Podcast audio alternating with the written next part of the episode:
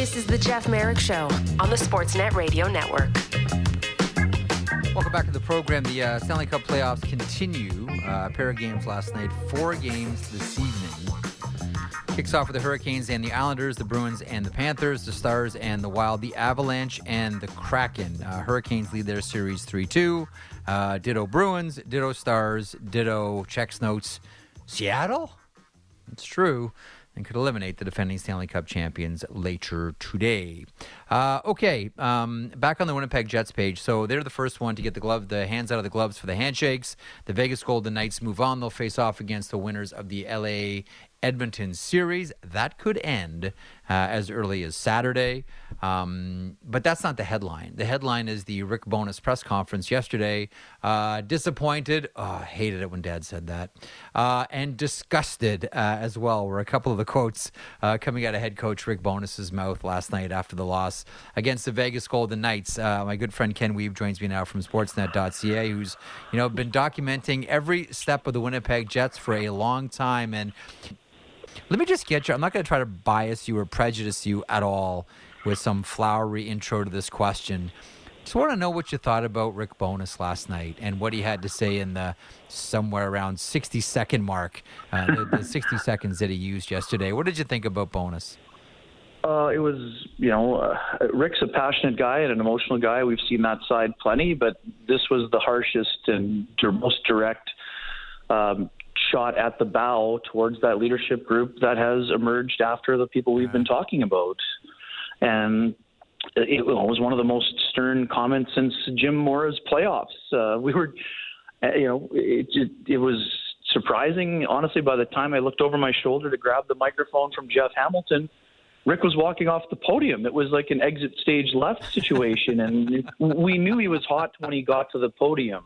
But it was one of those things where he was yeah. so angry that he was smiling. And I, I don't think the people that read the quotes or saw the transcripts got the full feel. You needed to watch the video. Like it's only a 60 second oh, yeah. investment, but it was not just what he said, but the way he said it.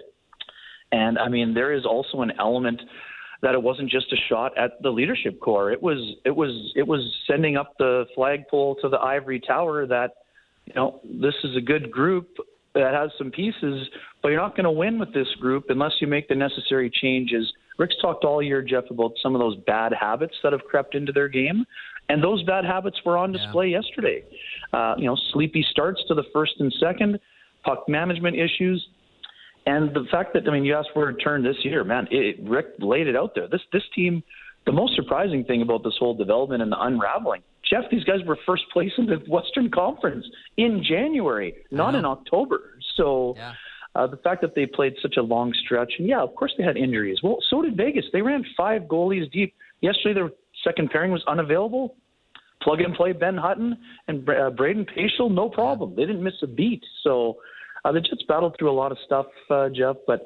Uh, ultimately, this is a group that they you know they ran it back a bunch of times. They thought coaching could solve the problem, and you know, Rick did a great job in terms of helping with the structure, but ultimately there was, I wouldn't say it was a revolt against the system, but I think there was a, there is a certain level of stubbornness to how the Jets want to play, and in this series they, they couldn't get to the middle of the ice. They you know they they spent too much time on the perimeter and, and they got they got outplayed. Their you know their stars got outplayed significantly. Uh, you know Connor Hellebuyck has been the backbone for a long time, but at the very least, Brossoit played even, if not outplayed him. And the Jets' supposed advantage was between the pipes, and that did not transpire. So, you know, Adam Lowry had a great series. I thought he showed great leadership. He's a candidate to be the next captain along with Josh Morrissey. But they just didn't. They had too many guys who didn't show up in the biggest moments. And I think, as you mentioned, like the off season of change, my lead is it's time to break up the band. Like there's good pieces but they need to go in a different direction. And I don't think that direction is a rebuild. That, okay, so if, if the direction isn't a rebuild, then I wonder if Connor Hellebuyck stays. Pause on that conversation for one second because I want to I want to pull something out of that last answer, and that is perhaps that outburst from Rick Bowness wasn't just directed at the players, and was that directed upstairs as well? Um, we all know that around trade deadline time, any team that has a shot at doing anything in the playoffs, you know, the coach has a wish list. Um, and sometimes the coach will approach the general manager and say, "This is what we need, and this is what I want." Sometimes there'll be an agreement that, "Okay, this is what I'm going to try to do. This is what I'm going to try to get to, to help you." And we've identified these areas, and we're going to do our best to, to, to try to bring in what you need. Um, do you think part of what we saw last night was a frustration that you know outside of you know bringing in Nino Niederreiter? Um, you know, I remember trade deadline. We were all, geez, I mean, I, I, can't remember how many phone calls and texts that I sent trying to figure out if, if Logan Stanley was going to Washington. Um, you know, do you think that that was Bowness just letting off steam? And part of the frustration was, and all coaches have it. I you don't want to be petulant about it, but that was him letting off steam because he didn't want or he didn't get what he wanted at trade deadline. Yeah, just add a lot of stuff in Namestnikov, uh, Jeff, to that equation. Now, those two guys yes, did help yes. transform the, the the makeup and you know construction of the forward group. Two guys that went to the you know front of the net, played in the hard areas. So I think those were a good start. But you know the loss of Josh Morrissey was devastating, partly because the Jets didn't go out and get a number two defenseman. Now I understand it's hard to do. Uh, but the whole debate over how much of your future you're willing to sacrifice, and to me, it goes deeper. And you're right, you touched on it with Stanley. It's same for Ville Heinola. I mean, they've got a bunch of the construction of their back end needs to change. They have too much of the same. Like outside of Brendan Dillon and Dylan Samberg to a degree, who's growing into a more physical type of player. It's mostly undersized puck movers, and you know Vegas is a great example. Shea Theodore is the smallest guy on their in the normal top six. At oh, yeah. checks notes 6'2", 197, and is one of the fastest skaters in the NHL. So uh, I, I think that that was partly directed towards the upstairs and to management. And you know, now the big question is, you know, is is the tr- what what does the truth serum lead to? Does it lead to Rick Bowness not being back with the Jets? I also, you know, I, I wonder about Rick's health on that front, also, Jeff. But uh, if they're not in agreement, it, it seems I'm not saying they can't coexist, but when you take that strong of a tact isn't it almost a it's it's a me or him situation? I mean, it's sort of it, yeah. it's not it's not a big stretch to to connect the dots on that one. So I'll be very curious. It was already going to be a fascinating off season, and uh, I think it just got even more fascinating with with Rick's revelation at the podium. And you know, I wonder how Mark Chipman reacts or what his reaction was to it because you know Mark is a guy who's very passionate and emotional as well. So by the time the dust settles after the and how uncomfortable did some of those exit interviews become, Jeff? Because you know some of the the player the player even if the players didn't like it, they yeah. know who the shots were directed at. So like, I think there's you know big time changes. You know, you talked about the four guys. I wrote about them. Uh, it's a possibility all four of them are gone. And uh, do I think the Jets will try to sign Hellebuyck? Yes, but this was another example, Jeff. They ran him into the ground. I mean, 69 starts. I, he had he had nothing left. I mean, he tried. He gave everything that he yeah. had. But there's no way you can say Connor Hellebuyck was sharp. And Jeff, two day break between games, it made no difference in Game Five because the tank is empty for him. They need to get a guy that could start more games. And you know, David Rittich was was pretty good for you know three quarters of the year. But then when the Jets needed him, they had to hang on Hellebuyck for 13 starts in a row. And although he said all the right things and said he loved the workload, I don't think you can argue and say, well, Hellebuyck was fresh. He, he was not fresh. There's no way to argue that he was fresh. His his best game was the, the game 81, you know, the 40 plus save effort against Minnesota to get them in. And after that, there was no Superman cape to be found. And that's not to blame Hellebuyck because he didn't get any help. But, you know, he needed to be the best goalie in the series, and he was the second best goalie. Yeah. You see, I, I look at Hellebuyck and I say that's the first decision. And really, it's not even with the Winnipeg Jets decision as much as it is Connor Hellebuyck's decision. I think the. Right. Like, let me know if you think I'm right or wrong about this one. This is a conversation with Connor Hellebuyck where uh, the general manager lays out what the plan is, and here's what we're doing. Now, one, I think Connor Hellebuyck um, is in line for and is expecting a massive payday for this next contract, and two, I think he'll hang around as long as the team is competitive. Otherwise, I think he'll play out the year and test free agency if they don't, you know, move him move him before that. But I think that Hellebuyck wants two things: wants to be competitive, like wants to play on a competitive team, and two, wants to be either one of or the highest paid netminders in the NHL. Agree or disagree? Yeah, couldn't Couldn't agree more. Uh, and I wonder what the number is. Like, and if you're the Jets, what what what number are you comfortable at for how long, uh, given where things are at? But I honestly think the biggest thing, you know, money's obviously a huge huge deal. Uh, these guys are proud guys, but you know, Connor's repeatedly said he wants to win the Stanley Cup. So if he doesn't see a path to do that in Winnipeg, I don't think he spends his prime years uh, committed to a team that is in a rebuild or a retool or, or whatever else. Uh, and yeah, if, if that is the case and that conversation transpires, I think that Connor Hellebuyck is the you know uh, those are there's several important chips, but he's probably the the, the most enticing one. And you know, our pal Sean Reynolds has said it could be the the biggest garage sale uh, in NHL history when it comes to star star type of players. So, I mean, Hellebuyck they've got to get sorted out. We know that Dubois. Uh, you know, is unlikely to return. Mark Scheifele, I think, is probably going to be on the move as well. But now it comes down to the return. You know, is it a Jacob Trouba return? Can you get more? Can you get more current rather than futures? Uh, you know, I'm fascinated to see how it goes. I mean, we talked about Mark Scheifele, maybe kind of in that underpaid category, but you know, six million dollars is so hard number for some contenders to get under the books, and uh, never mind an extension in a flat cap world. So, but you know, can someone who scored 42 goals help a help a contending team? Absolutely, it can. Uh, you know, Pierre Luc Dubois is going to get paid, but you know, are we? You know, I know I know one of your favorite subjects is offer sheets. Uh, are the Canadiens going to boxcar the Jets in with a, with an offer sheet? Uh, can the Jets move them somewhere else? Is it Montreal or bust? I mean, the questions are kind of endless here, and and then the other part too. We have to talk about Blake Wheeler. I mean, this is this is a former captain. He's been there since he's a day. He's he is the last day oneer, and he has one year left. And I have a hard time believing Blake is going to come back to be a third line player. I mean, he was a 50 plus point player this year at 36. That's an incredible accomplishment. He had a strong series, but I, I just think that I have a hard time believing that, that Blake will be back. But you know, I could be I could be surprised, and you know, we'll see what happens. But at 8.25, that's not an easy contract to move. We know the two sides talked about moving on from each other last summer. Jets didn't want to take or hold back money. Does that change on it now that it's a one-year deal? I mean, I, I don't think a buyout is an option there. I just don't think that makes sense.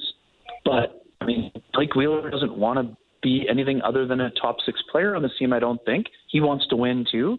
Um, you know, some of the criticism will probably be pointed in his direction too. I mean, you know, he had still an important year. He still has an important voice.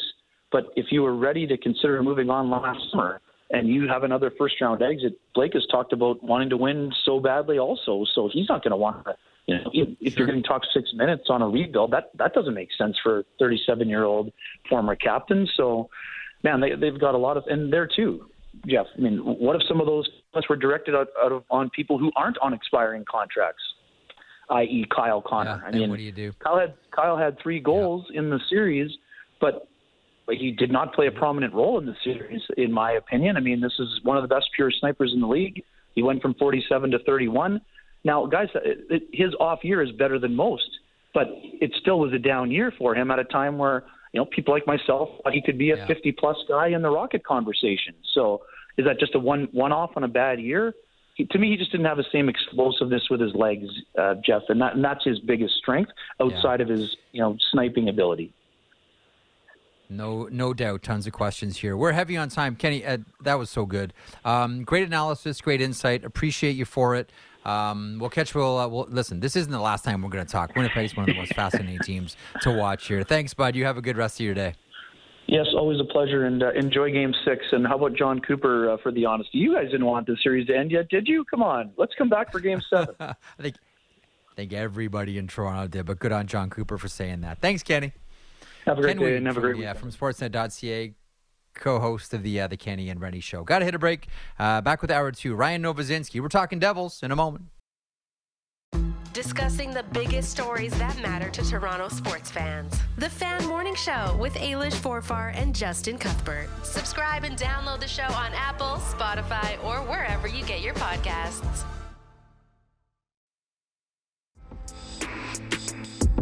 This is the Jeff Merrick Show on the Sportsnet Radio Network. Saturday is always about hockey night in Canada. Uh, tomorrow, no different. Uh, the action getting underway 6:30 Eastern with Hockey Central. Uh, Ron MacLean, your host, is always for that one. Then 7 o'clock Eastern, Game Six: the Toronto Maple Leafs and the Tampa Bay Lightning. Uh, at 8 o'clock Eastern on Sportsnet 360, it will be the Rangers and the Devils. We'll talk about the Devils here in a second. And then the late game, the Oilers facing off against the Los Angeles Kings. Edmonton looks to close out. Uh, that one on Sportsnet and CBC as well. Tonight, uh, four games on the go around the NHL. Hurricanes and Islanders get underway at 7 o'clock Eastern on 360. Uh, the Bruins and Panthers at 7.30. I'm loving the staggers. Sportsnet Ontario West, East, and Pacific. The Stars and the Wild Dallas uh, looks to close out at the Xcel Energy Center. 9.30 Eastern, Sportsnet 360. And the Kraken I can't wait for this game. The Kraken look to close out the Colorado Avalanche. 10 o'clock Eastern, Sportsnet Ontario, West, East, and Pacific. So, plenty of hockey for your eyeballs as the. Um, as the first round, which is always the most exciting, starts to wind down here. And the New Jersey Devils uh, looking to wind down the New York Rangers and did a lot of good work for themselves last night. They've won three in a row against the New York Rangers and momentum. If you believe in momentum, during the playoffs, or if you look at all the games, just standalone, standalone. But if you believe in momentum from game to game, then you're looking at the New Jersey Devils and you're saying, okay, so who are they facing next round? Ryan Novozinsky is a Devils reporter for NJ.com. He joins me now, no stranger to this broadcast. Ryan, how are you, pal? Jeff, I'm good. Uh, the state of New Jersey is feeling good. Um, and Erik Haula and Akira Schmid are feeling good. I was gonna say now Erik Haula, by the way, who I'm, sure you know has the best nickname uh, in the entire NHL, and he's not shy about mentioning it. A Hall of Famer, uh, which is a wonderful nickname. Uh, pair of goals last night. Although I thought the Dawson Mercer shorty was gorgeous. Um, the Andre Palat goal, he becomes the second Czech-born hockey player to score 50 playoff goals. Some guy by the name of Jagr, who I think wore number 68 once upon a time for a couple of teams, uh, is the uh, the other 50 goal scorer in the playoffs amongst Czech players. Like so, so here's here's the question because I'm watching this game last night. And I'm saying, you know, the New Jersey Devils have now gone from the team that just was happy to be there and just getting in some playing time. They went from that team to being a team that's like, no way, man. Now we're in the process of rolling the New York Rangers and creating, you know, confusion and self-doubt up and down the lineup on the on the bench and the coaching staff, the general manager's office, all of this. And the obvious question is how?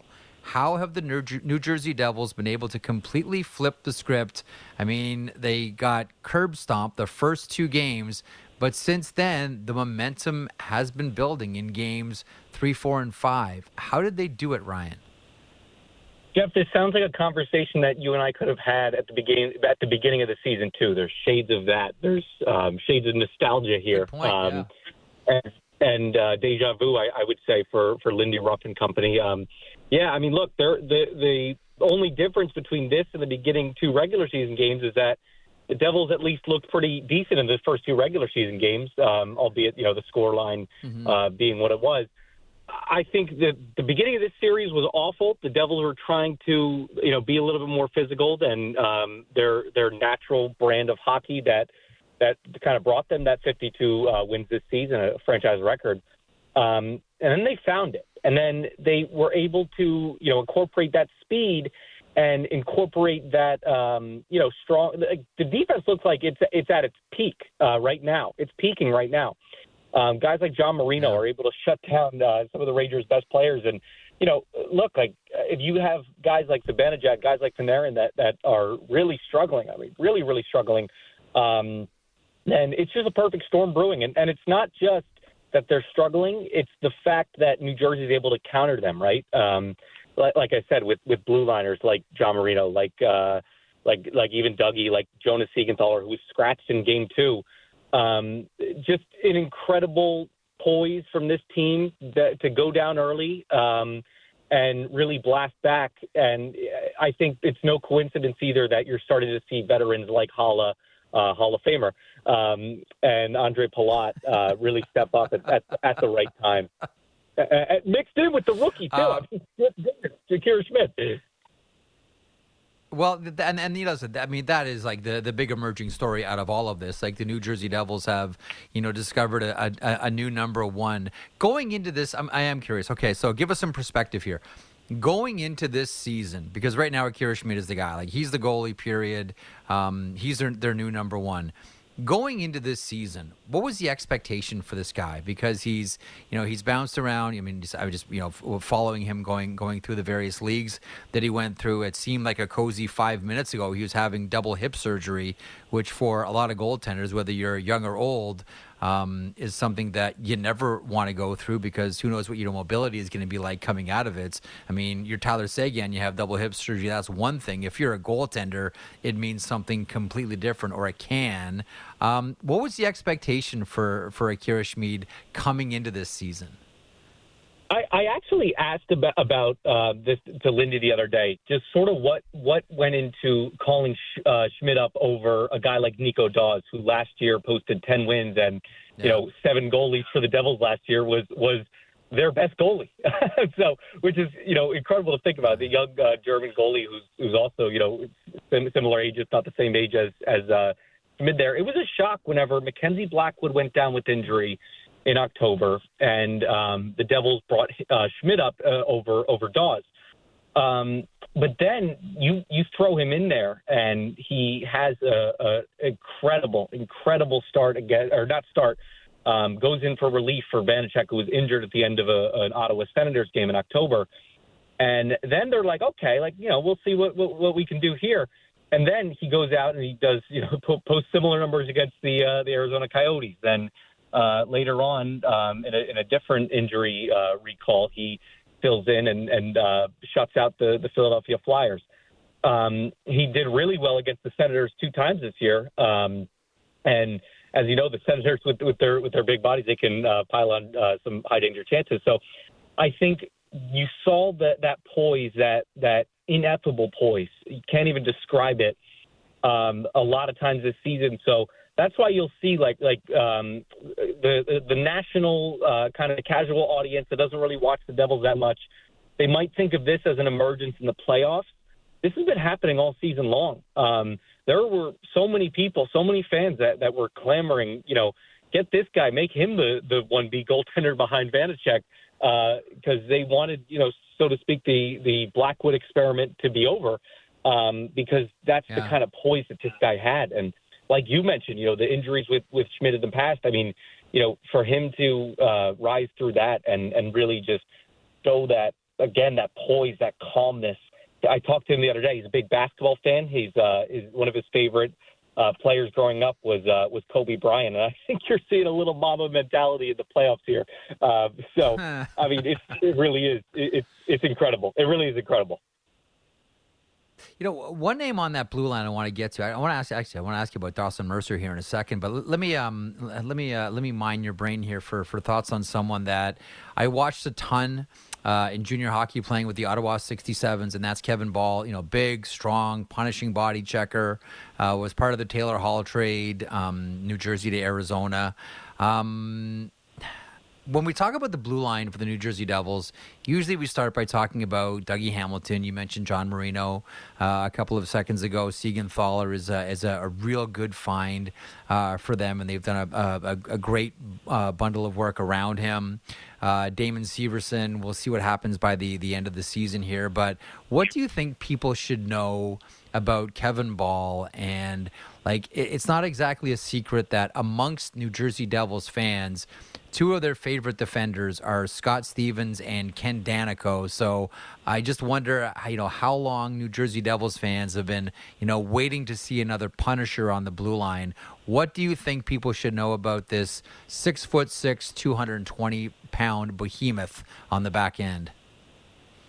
Yeah, I mean, look, like you mentioned there, they the the Devils fans uh, amidst their dynasty, they they wanted that that bru- they they loved they loved all those bruises on the blue line, um, and now they got a guy who's yeah. 24 years old in in Kevin Bahl to go out there and do a similar thing. I mean, this is a guy that I think at the beginning of the season, the reason he would get healthy scratched so much was he didn't really grow into that that frame quite on the NHL level yet. Um, you saw this with other with other defensemen too, with the Devils. Uh, Nikita Okhotiuk too, uh, who was sent in the in the Timo Meier trade.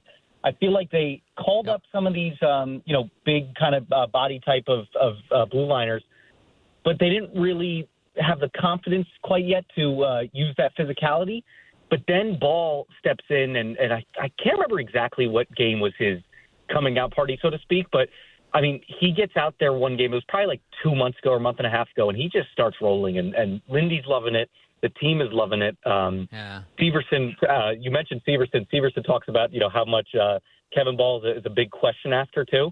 Um, and you know, I, I think that is kind of some of this veteran uh, presence in that in that uh, blue line corps is is, is really uh, resonating with him, and and it's making him confident. I mean, he's not afraid to drop the gloves. Drops the gloves last night. Um, and and I mean, there was one game where he's just manhandling two Rangers uh, on the boards. Um, it's it's it's an impressive rise. I mean, I, I think a lot of people look at rightfully so guys like uh, uh, Shimon Nemec and and Luke Hughes as as some of the uh, you know future yep. of, of this blue line here, but a lot of people forgot that. I mean, Kevin Bahl's 24 too. I mean, he's going to be a huge part of that. So, I mean, that that's another um, an, another notch on the Devils' uh, future resume, if you will.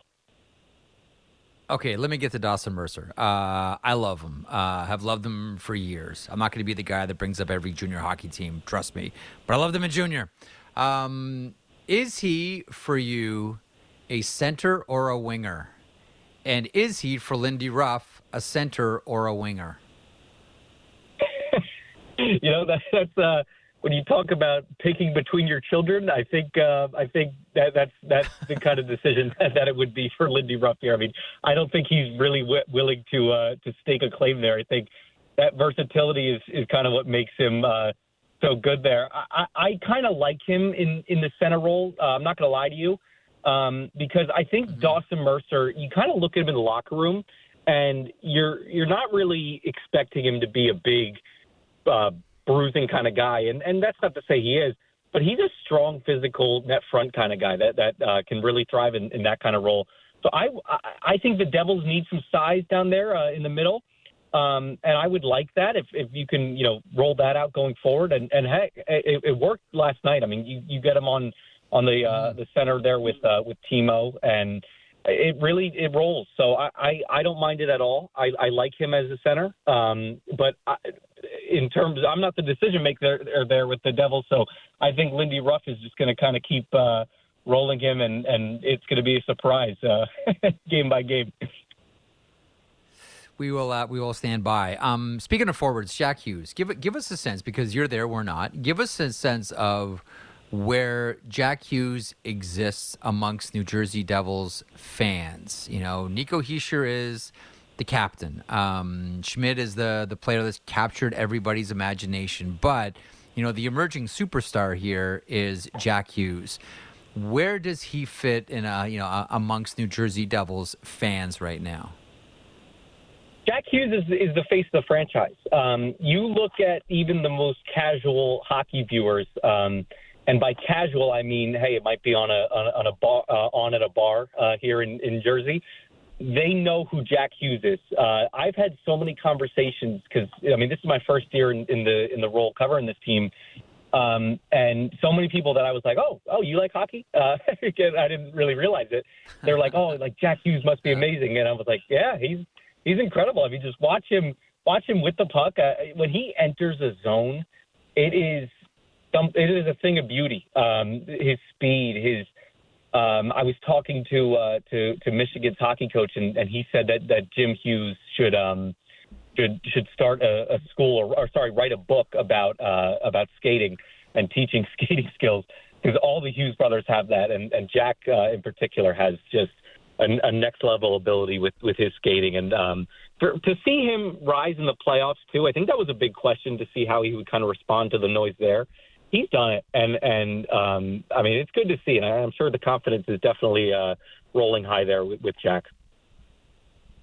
Um, on the other end of the rink, the New York Rangers here, like I, I, think a lot of us are sort of scrambling to try to find answers. Like, you know, Mika Zibanejad is one of the best centers in the NHL, full stop. Artemi Panarin is one of the best wingers in the, and one of the most creative players in the entire NHL. Full stop. Um, neither of them, neither of them can do anything right now. Um, and it seems as if, as a matter of fact, you know, the entire New York Rangers team is frozen. And when I look back on what we saw last night, to me, the enduring image is Igor Shesterkin making a save and then skating to the bench to yell at his team. Like, come on, like I'm in here. I'm in I'm in the fight. I'm in the game. We need to have everybody on the bench here, everybody on the ice, um, in the game as as much as I am. What has happened here? Like, I, I know you're, primarily focusing on the New Jersey Devils uh, side of the rink, but do you have a thought on what's happening with the Rangers? I think the Devils have the first two games they allowed the, the Rangers to to really skate all over them, and, and you weren't seeing that that that um, that signature speed that we've you know grown so accustomed to with this New Jersey team. The Devils took that away, and they're taking it away before the Rangers even get in their offensive zone. They're taking it away in the neutral zone. Um, and it's something of it's it's something that you know I, I think it's just a thing of the Rangers are not getting set up. The Devils' penalty kill is stepping up. Um, the Rangers have not scored a power play goal in, in 13 attempts. I mean that's bad, um, I, especially when in the first two games you get four Chris Kreider uh, power play goals um, yeah. off of you know easy tip-ins in front of the net. I think it's just a, it, it must be a confidence thing. It must be a, a spiraling thing. Um, Gallant rips them in, in uh, after game, I, I guess it was game four, and then last night says he, he loves their effort. Um, thought that was kind of a fascinating uh, little tidbit there, but uh, that's probably just uh, you got to keep them confident, right? Um, because this team right now they're slipping, and you know you see like like th- there will be prime opportunities for uh, a Panarin for a Zibanejad in front of the net and it'll just go wide or, or, or anything like that. Or a John Marino will step in and, yeah. and completely take it away. Uh, I think he had a huge block on, on Zibanejad on the power play last night. Um, it's it's bad, and, and this, this Rangers team is is slipping at the at the uh, wrong time. And of course, they've done it before. Mm-hmm. They've shown resurgence before, but I mean, right now you just you can't really feel confident about uh, your team that, that you're uh, putting on the ice if you're if you're Gerard Gallant. You know that, that that is interesting about the uh, the the Gallant comment because you know after Game Four, uh, you're right. He just savaged the team, and I think that's one of those scenarios, Ryan, where you can only go to that well once. You can't keep going back to it, or it completely loses all of its effectiveness. And maybe when you consider what happened in Game Five, it wasn't effective at all um, after Game Four. Um, okay, I want to big picture something here with you as we, we wrap up. And listen, I know you're busy. I, I appreciate your time. Um, so today, Bruce Garrioch of the Ottawa Sun uh, has a piece out about how the Remington Group. Now, this is the one which is you know the Bratty family, real estate developers, and Ryan Reynolds um, are part of uh, the Remington Group, trying to buy the Ottawa Senators, and they are preparing a one billion dollar bid for the team and the rink. One B. That is an enormous number for the Ottawa Senators I have to imagine that when that number gets out there, that gets a lot of other teams' attention. Uh, I think that means a lot for you know what the next round of expansion is going to cost whenever that happens, and I think that there are probably some other teams out there that either if they're on the fence or even had a thought about selling their team because you know let's face it, sports is an equity play. Um, that when you see 1B for Ottawa, maybe you start to say, eh, maybe we, we could be for sale also.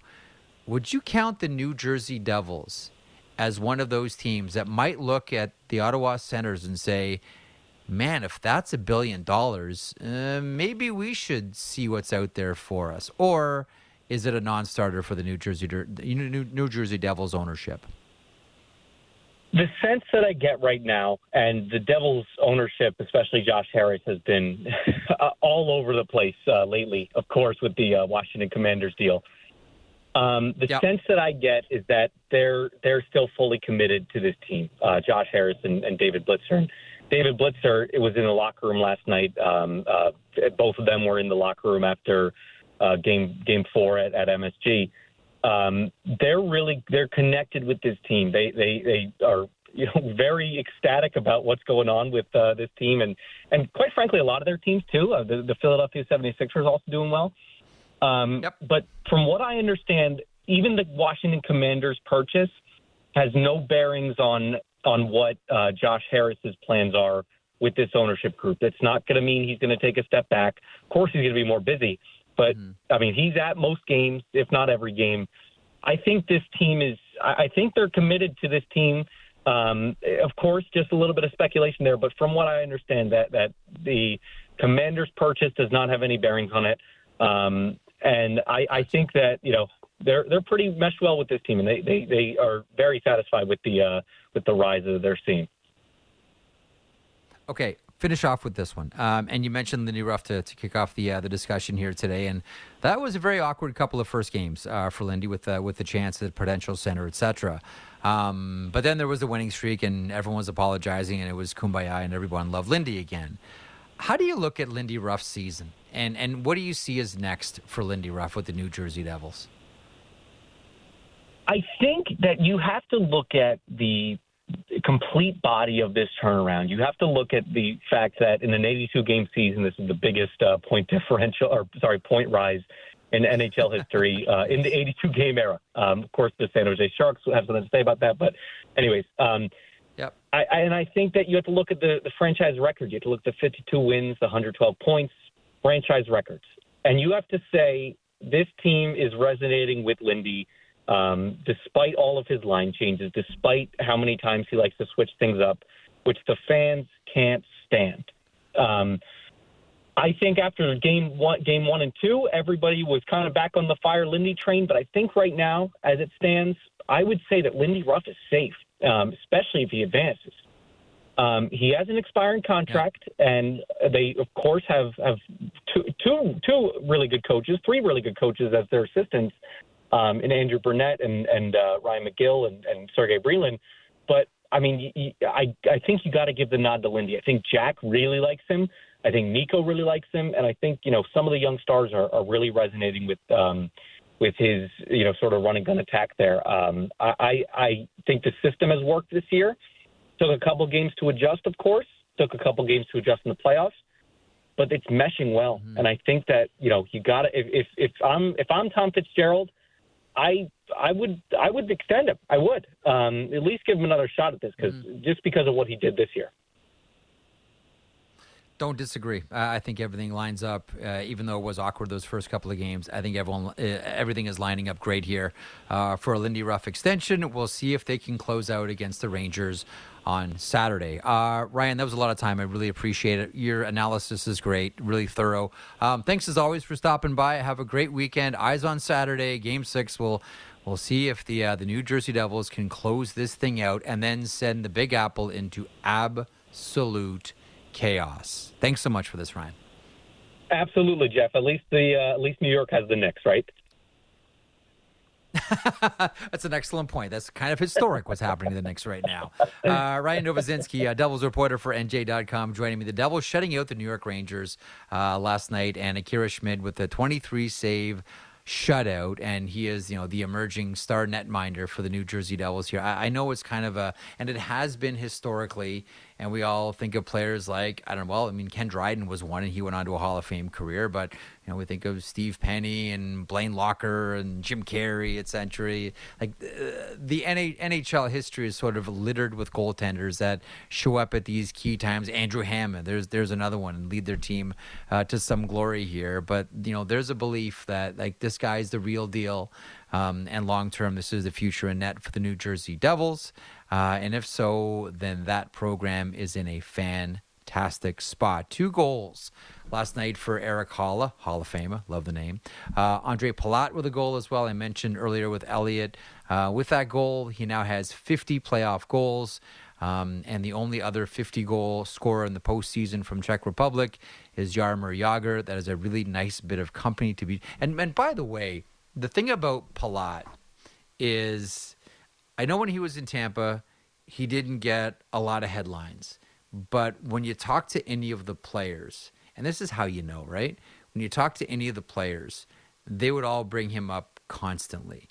I've looked at Ondrej Palat for a lot of years and said he's kind of like a mini Marian Hossa. Does a lot of similar things, defensively responsible. Uh, he's the winger, can gobble up any pass. You know, what's the old saying? You can't give a great player a bad pass. He'll take anything. Palat's kind of that guy. Like the, the players know. Like the, the one thing that I've learned in this industry um, since I've been involved in it is that you can't lie to players and players know who belongs and who doesn't belong. Players know who are who's really good uh, and who's not really good, who's you know who's who's legit and who's faking the funk. And you talk to any of those Tampa players, or you talk to anyone who's played against Ondrej Palat, and they'll they'll tell you like this guy is super legit. This guy is real good. The players just know. You cannot lie to hockey players. They know who belongs. They know who is good. And I thought that in in the offseason for the New Jersey Devils, that was one of the best the best deals um, that any team made was bringing aboard Ondrej Palat as this team was ready to take the next step. So he scores Dawson Mercer with a beautiful shorthanded goal, and all of a sudden, question marks about the New York Rangers and maybe about the you know the only player that I can look at on this Rangers squad right now and say he's lived up to it. He's done his job. Is Igor Shesterkin. And yes, there were the Igor chants yesterday at the Prudential Center. We all heard those. Um, and to me, again, like the enduring visual is going to be Igor Shesterkin making that glove save, and the whistle goes off, and he charges to his bench. Did you see this last night? He charges out to his bench to yell at his team that is a very engaged and maybe very frustrated Igor Shesterkin who's watching this thing slip away. And as he continues to make save after save, and you can't, like, like the whole thing got underway with that first goal last night, the Palat goal. Um, that's completely not his fault. I mean, that's just like, to be blunt, fluke goal. like it's, it's just a it's just a, a fluke tip goal. Um, he's doing his part to try to get keep this team uh, keep this team in it and in the series and you know trying to get on the winning ledger here. But momentum is all on New Jersey. And what it looks like right now just to be blunt New Jersey just looks too fast.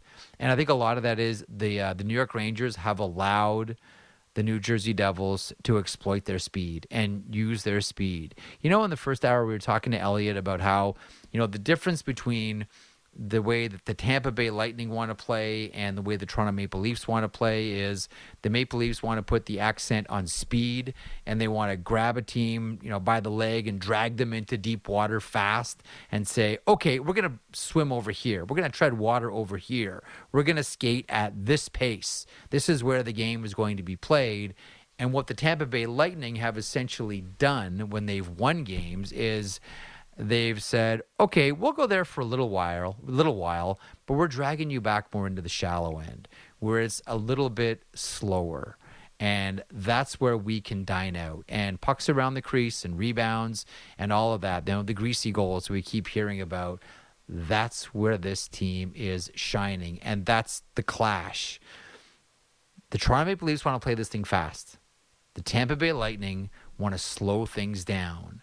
And what you're seeing right now with the Rangers and the Devils is the Rangers are allowing the pace to be dictated by the New Jersey Devils. And if you give this Devils team a chance to skate, look out and good luck stopping them and good luck shutting them down.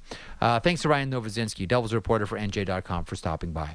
Uh, we'll hit pause. We'll get on the Toronto Maple Leafs page with um, a defenseman from the Team Canada's women's national team, uh, someone who, and I'm not trying to wrap up her career, but one day when she's done playing hockey, well, A, she can probably do whatever she wants and if she chooses to do media, the door is wide open. She is Erin Ambrose. Uh, she joins me here in a couple of moments as the Marek Show continues across the Sportsnet Radio Network, simulcast on Sportsnet 360 and Sportsnet Now. Back in a moment. The best Blue Jays show out there, period. Blair and Barker. Be sure to subscribe and download the show on Apple, Spotify, or wherever you get your podcasts.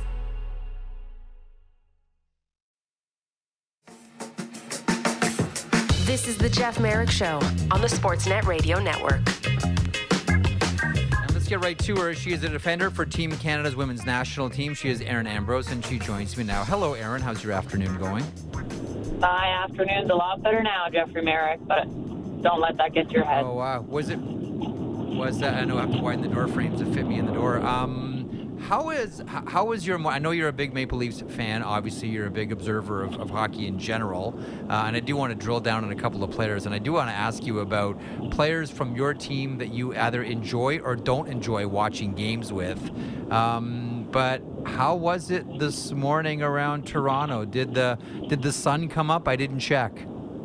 Yeah, the sun always comes up. I think that's something I'm actually learning. Is even after crummy losses, that the sun still comes up. And I wouldn't say that I take the Leafs as seriously as I do of my own hockey, but um, like yeah. you said, I am a big Leafs fan. So I was hoping this was going to be talking about a series victory today, but we can wait until after Game Six. we can uh, we, we can pause on that one. Well, how you know I'm just as you've you know you've already taken us there. How do you because well I'm always curious about athletes that you know sort of mature and how they mature through their careers. Um, when you first realized that this was going to be more than something that was just fun for you to do, so much of this becomes mental and dealing with emotions and dealing with success and learning how to manage your talent and dealing with failure as well. How do you deal with it now versus how did you deal with it previous? Uh, we're going hard hitting today. Um, for right me, away. I think a big thing, yeah, I think a big thing is accepting the emotions that you have, um, especially like after a loss. I think in game is something a little bit different, and you need to kind of have that mm-hmm. um, short attention span. I think Ullmark said it in his quote that you have to have the mind of a goldfish sometimes, or the memory of a goldfish. And yep. um, but after games, like I'm somebody who believes like you can embrace the emotions and feel the emotions and kind of do what you need to, and then once the next day starts, then that's when the the page is kind of flipped onto the next chapter. Yeah. How do you? Uh, I mean, in, in, in a series like like the playoffs, like in, in a in, a best of seven, as opposed to a, a winner takes all uh, in in one game, it's got to be so hard. I always think of players that go through this, managing emotions, considering it is so much of a roller coaster. Like it's a roller coaster in round robin tournaments. It's a roller coaster in best of seven series. I want to drill down on Maple Leafs in a second here, but again, like how do you? Like do you just allow yourself to get carried away but only for a certain amount of time? Or do you always try to catch yourself and ground yourself as as you're going through it? Well jeff to be honest i'm kind of envious of the seven game series sometimes. Um, like i yeah. the last time i played in a playoff series was in the cwhl in 2019 so it's been a long time since i've had that same matchup. Uh, you you kind of know game in and game out you're going against the same players, and that's a def- definitely a different mindset than, like you said, a, a round ro- round robin tournament. Um, so I'm envious of the guys that they get to do it because I think that it there's so many different factors in a seven game series that kind of play in. And um, sure. as much as I'm going against my Leafs in saying this, I think Jon Cooper is um, a master at it. Um, he knows kind of how to pull strings for opposing players, and it's incredible to watch because I think he just gets it. He's been there, he gets it, he knows what his yeah. guys need, and um, it's really cool to watch just to see him manipulate it and kind of play it as as he wants to, and whatever hand he's dealt, he kind of knows how to play a bluff and um, I guess stretch out his oppo- opposition as much as he can. Yeah. Let, let me ask you about this series right now. I don't know if you have this default. Maybe I'm making too much of an assumption. Um, but as a defender yourself, when you're watching a game, like you're watching, you know, the Maple Leafs last night facing off against Tampa, are you most watching defenders or are you just watching where the puck is going? Are you watching are you watching goaltenders? Like as someone who plays at the highest level, what are you watching, Erin, when you're watching a game?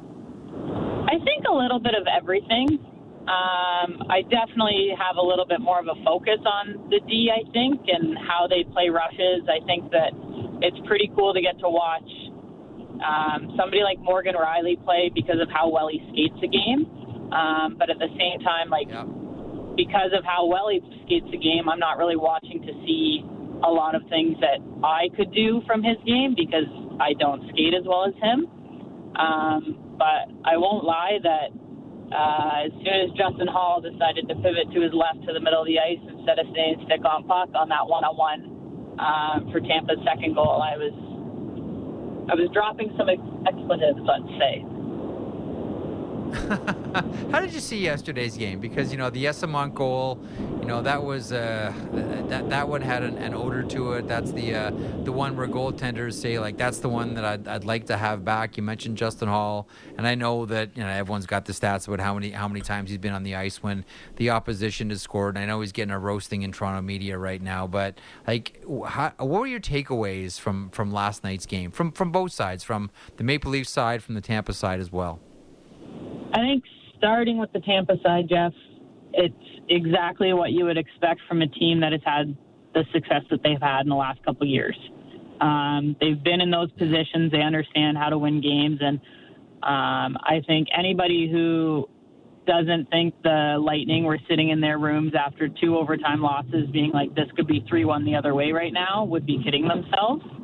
Um, yeah. And I think that that's exactly what they did. Tampa didn't have a lot to change. Like they just had some little tweaks that, sure, having Hedman back again makes a huge difference compared to um, earlier in the series. But at the same time, like you knew Vasilevskiy was going to have a game. Um, and I don't know. Like I, I think that you where Toronto's at. Obviously, as a Leafs fan, I love where they're at, but at the same time, like the fourth game is the hardest, and everybody says that. Um, I definitely don't know, but it's the same thing as the third period. Like you can think a game's going one way for 40 minutes, and then the 20th or the third period just kind of changes everything for a team in a, in a heartbeat. So the game of hockey is a very weird sport. They say that you have to be the luckiest in that in hockey compared to any other sports, and um, I don't disagree with it whatsoever. When you, um, the way that I've been framing it here for the past couple of games is the Maple Leafs want this to be a track meet, and they're at their best when you know they're they're firing the puck around, they're moving their feet, everything is quick, quick, quick, up tempo, up tempo, up tempo. Where Jon Cooper and the Tampa Bay Lightning, where I'll put it this way, the Maple Leafs want to be the bullet. That's where they want to play. But the Tampa Bay Lightning want to exist in that vacuum right behind the bullets. That's kind of yeah. where Tampa is the most comfortable. And it seems as if like there's this this tug and there's this pull between what Jon Cooper's trying to do and Sheldon Keefe is trying to do last night has was you know clearly advantage Tampa and that they were able to slow the game down because when Toronto was able to turn it on, use their speed, their passing is just so fast. Um, and by the way, how many how many missed nets uh, did Toronto have in that first period specifically? They kept missing the net like crazy. To say nothing about yep. goalposts, which was actually both sides. But do you break it down the same way? Like you look strategically and you say, you know what, the Maple Leafs want to play quick, quick, quick. Let's go to deep water. And the Tampa Bay Lightning is saying, hold on a second here. Why don't we just slow this thing down a little bit? Do you see it the same way? Yeah, like I think exactly that. Like you have two different kind of game plans on either end, and um, sometimes it's just a battle of who's going to be able to execute that. But at the same time, I don't think Tampa's afraid to play running gun. Um, do they have the depth as much to play that style? No. You look at their third line, and it's probably more of a grind it low, slow it down, low to high kind of thing. Um, but I think that where the Leafs have actually had the most success is exactly that when they've been able to use their speed off the rush, but then they get the puck down low, they move it low to high, they go east to west, they activate F3. And once you have the ability to do that, it's drawing Tampa's coverage up. And I think the biggest difference last night was that the Leafs weren't able to get those point shots through. Um, I think that's a credit to Tampa, but I also thought that the shot selection by the Leafs was a little bit um, questionable at times. They had been so successful in just kind of finding lanes and sifting pucks through, whereas last night I felt like they were trying to almost blast it through Tampa, and um, that for me was a big difference from the back end last night. Something that I know that you mentioned it. Justin Holl's been getting a lot of heat, but for me, it's not necessarily the defensive side that is from like it's obviously the issue right now. But to me, I think you have a Jake McCabe in the lineup, you have a TJ Brodie, and you have a Mark Giordano, who are kind of three solid defensive guys. Um, and Morgan Rielly's really your only puck moving, puck skating defenseman. Why not throw Timothy Liljegren in? I think Liljegren adds that dy- dynamic to the back end and also has that upside to be able to sift pucks through from the blue line to create more offense from from the back end. It, it, it, that's a that's a really good point, and you know, Elliotte and I talked about that on the podcast that came out this morning because I I think a lot of people wonder. Hold on a second here. Why aren't they bringing in someone that can move the puck uh, a, a lot quicker? Because that's the game that Toronto wants to play, and I almost want to say, Erin, that that goes back to the trade deadline, because it seems as if after trade deadline you know, Timothy Liljegren, who up until that point was looking, you know, solid contributor to that back end, was having a really hard time getting in the lineup. But you look at how Toronto wants to play; it's almost as if you know that skill set, you know, winks a little, uh, winks more at how Toronto wants to do things. Why not bring him in? But then, if you're Sheldon Keefe, you say, okay, that may work philosophically, and I think we all understand that. But when's the last time Timothy Liljegren played a game? And we're looking to close out here. Like I know it may seem counterintuitive, but I think that that goes into the thinking process. It's been a long time since Liljegren has played. I know everyone's playing, you know, uh, you know, whack the pinata with with Justin Holl here, but is that maybe even too much of a risk at this time, considering? you know, this is high stakes poker that the Toronto Maple Leafs are playing, looking to close out. Fourth game's always the hardest, uh, et cetera, et cetera. Is that just maybe too much of a of a risk for Sheldon Keefe to take at this point? Um, I think it's possible. Yeah, I think like, I mean, there's obviously a reason that they haven't made the change. Uh, it's not like Justin Holl just had a bad game last game. Uh, so there's a reason that they haven't made the switch. Um, as somebody that I think I like to consider myself knowledgeable on the game, like, do I agree with them not making the switch? No. But to your point, yeah, it's been a little while since Liljegren's been in the lineup. I think that's obviously a factor, but at the same time, uh, there's a lot of people that get put in those situations throughout a playoff run. Um, I think yep. Kyle Dubas went out and did exactly what he needed to do in having depth on the back end. You talk about it all day long about how much of an importance it is to have depth throughout the playoffs. Okay, so now our depth might be needed. So whether it's game six, whether it's if there is a game seven, whether it's in the round second round, which is possible, like somebody's going to have to come into the lineup that hasn't played in a while.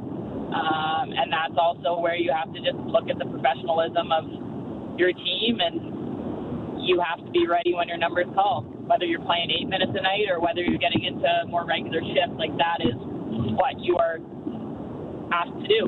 Um, so I think when it comes down to per- performance based, and I would say that Justin Holl is not performing to where Justin Holl should be performing to, then to me that is that is time to switch things up. The um, Morgan Rielly. Let, let, let me go there with you. Uh, you mentioned Morgan Rielly earlier, and as a defender yourself, I'm sure you see things that I don't. I just watch the games. You play the games, you know the position. When you watch Morgan Rielly, what stands out to you? I Ooh, I touched on it already, but obviously the way he skates the game. Um, I think yeah. Morgan got a lot, a lot of heat throughout the season um, for his defensive uh, holes, I guess we can say. Um, but mm-hmm. to me, that's what you've you've always known that that's not Morgan's mo. Like that is not what he is in the lineup for. He's not there to eat pucks every shift. He's not there to grind it out in the defensive zone. He's there to add to your offense and create more for your team offensively. And um, I mean, I I love that he's been able to score big goals. I that he's been able to actually contribute with points. And but to me, it's not just that. It's he's commanding the ice. He's a presence on the ice. I think he's moving the puck a lot more assertively on the power play than he has been a, in the past in the sense of he understands he's not mm-hmm. really the trigger guy on the power play, but okay, how can I distribute the puck to put people in a better position than than I'm in right now? And I think that that's something that's just coming second nature to him right now. Um, they always say that confidence is a funny thing, and once you get that confidence, it makes a hell of a difference um, to your legs, uh, makes you feel faster out there, and just things just start to go your way a lot a lot easier. It's funny, you know, when uh, we, we've heard this before about hockey players uh, and that confidence. I'm glad you said that because in some ways you think confidence goes right to your head. No, confidence when you're a hockey player goes right to your legs. Um, that is so true, Erin Ambrose. Okay, so let me uh, let, let me finish up with this one. One question, putting you on the spot. You're going to totally sell out one of your teammates in the process and big up another one. Who is your favorite and least favorite teammate to watch a hockey game with? Uh, I'm picking Sarah Nurse all day long to go to a Leafs game with me. Um, okay. Why is that? Sarah understands that I am a very vocal Leafs fan in the sense, like, I'm not some somebody who's yelling, shoot the puck at the rink, but um, I think I call every Leafs name or Leafs player by their first name when they make a mistake or a bad play or a good play. Um, and then who would I not want to watch a game with?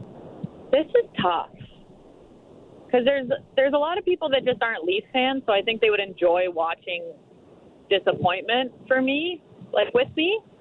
Um, yeah. So who who, who on the team watch, loves watching the Maple Leafs squirm? Maybe that's a better way to phrase it. Probably, honestly, this is a, a a sneaky pick, but I might go with Rebecca Johnston. Like Johnny always just kind oh, of really? throws some little, yeah, some little daggers at me about the Leafs every so often, and um, I mean I can throw some flames daggers at her right now, but um, it's funny though. All my teammates just whenever they have any question about the Leafs, they always come to me because they know that I know everything about the team, what way people shoot, majority oh, yeah. of their stats. So if anybody has any interest in the Leafs, um, they come to me for it. You're the go-to, uh, and you're one of my go-tos. Uh, you're fantastic. Listen, enjoy your weekend. Uh, Saturday's going to be fun. Uh, game six, Tampa and the Toronto Maple Leafs as they look to close out again uh, against Tampa. I know you'll be tuned in. Erin, thanks as always for stopping by. Thank you, Jeff. Go Leafs, go. There she is, uh, the great Erin Ambrose, number 23, Team Canada, national team, all of it. Olympic gold medalist, world championship gold medalist, silver medalist, all of it. Um, that's Ambrose. Um, don't forget, uh, tonight, more hockey for you. The Carolina Hurricanes look to close out against the Islanders, 7 o'clock on 360. The Bruins and the Panthers at 7.30. The Stars and the Wild. Oh, man, I love that series. And how good has Jake Oettinger been? And then the Colorado Avalanche look to stave off elimination at the hands of Checks Notes, the second year team the Seattle Kraken, who are such a story uh, in these playoffs. Very much looking forward to that one. Uh, thanks to everyone who tried to make this show better. Uh, Tristan Marcagiani, Lance Kennedy, Frank Baraska, and all of our guests Elliotte Friedman, Ken Wiebe, Ryan Novozinsky, and you just heard from Erin Ambrose. Back Monday afternoon, 12 o'clock Eastern, 9 Pacific. More of the Marek Show. Games tonight, games tomorrow, games Sunday, and no shortage of headlines. A great time to be a hockey fan, isn't it? Enjoy it. We'll back on Monday.